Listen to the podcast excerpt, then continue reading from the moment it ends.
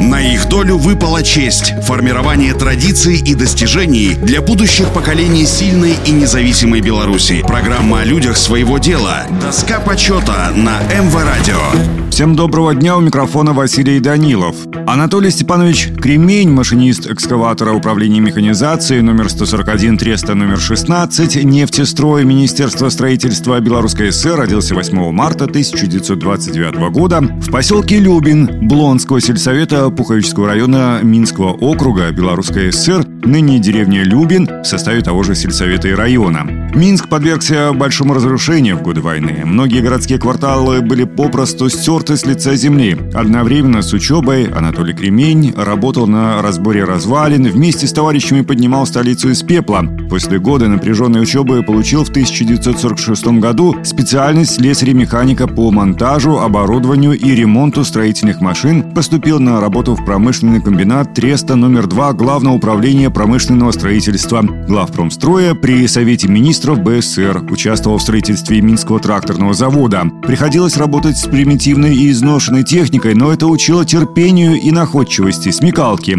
Получив специальность экскаваторщика, молодой рабочий неоднократно выезжал в командировки на восстановление и строительство промышленных предприятий республики. Он работал на стройках областных центров Могилева и Витебска, одного из наиболее разрушенных войной городов республики. Везде, где работал Анатолий Степанович, был виден его почерк. Использование цикла экскавации в короткий срок, отличный уход за порученной техникой, экономия горюче-смазочных материалов. Агрегат передового механизатора всегда работал бесперебойно. Сам он продолжал повышать свой образовательный и профессиональный уровень, окончил 8 классов вечерней школы рабочей молодежи, а позднее курсы машинистов гусеничного крана. Указом Президиума Верховного Совета СССР от 15 февраля 1964 года за самоотверженный труд и выдающиеся производственные успехи, достигнутые при строительстве Гродненского азотно-туковского завода, Первого Солидогорского калийного комбината и Полоцкого нефтеперерабатывающего завода, Анатолию Степановичу Кремню присвоено звание Героя социалистического труда с вручением ордена Ленина и золотой медали «Серб и молот».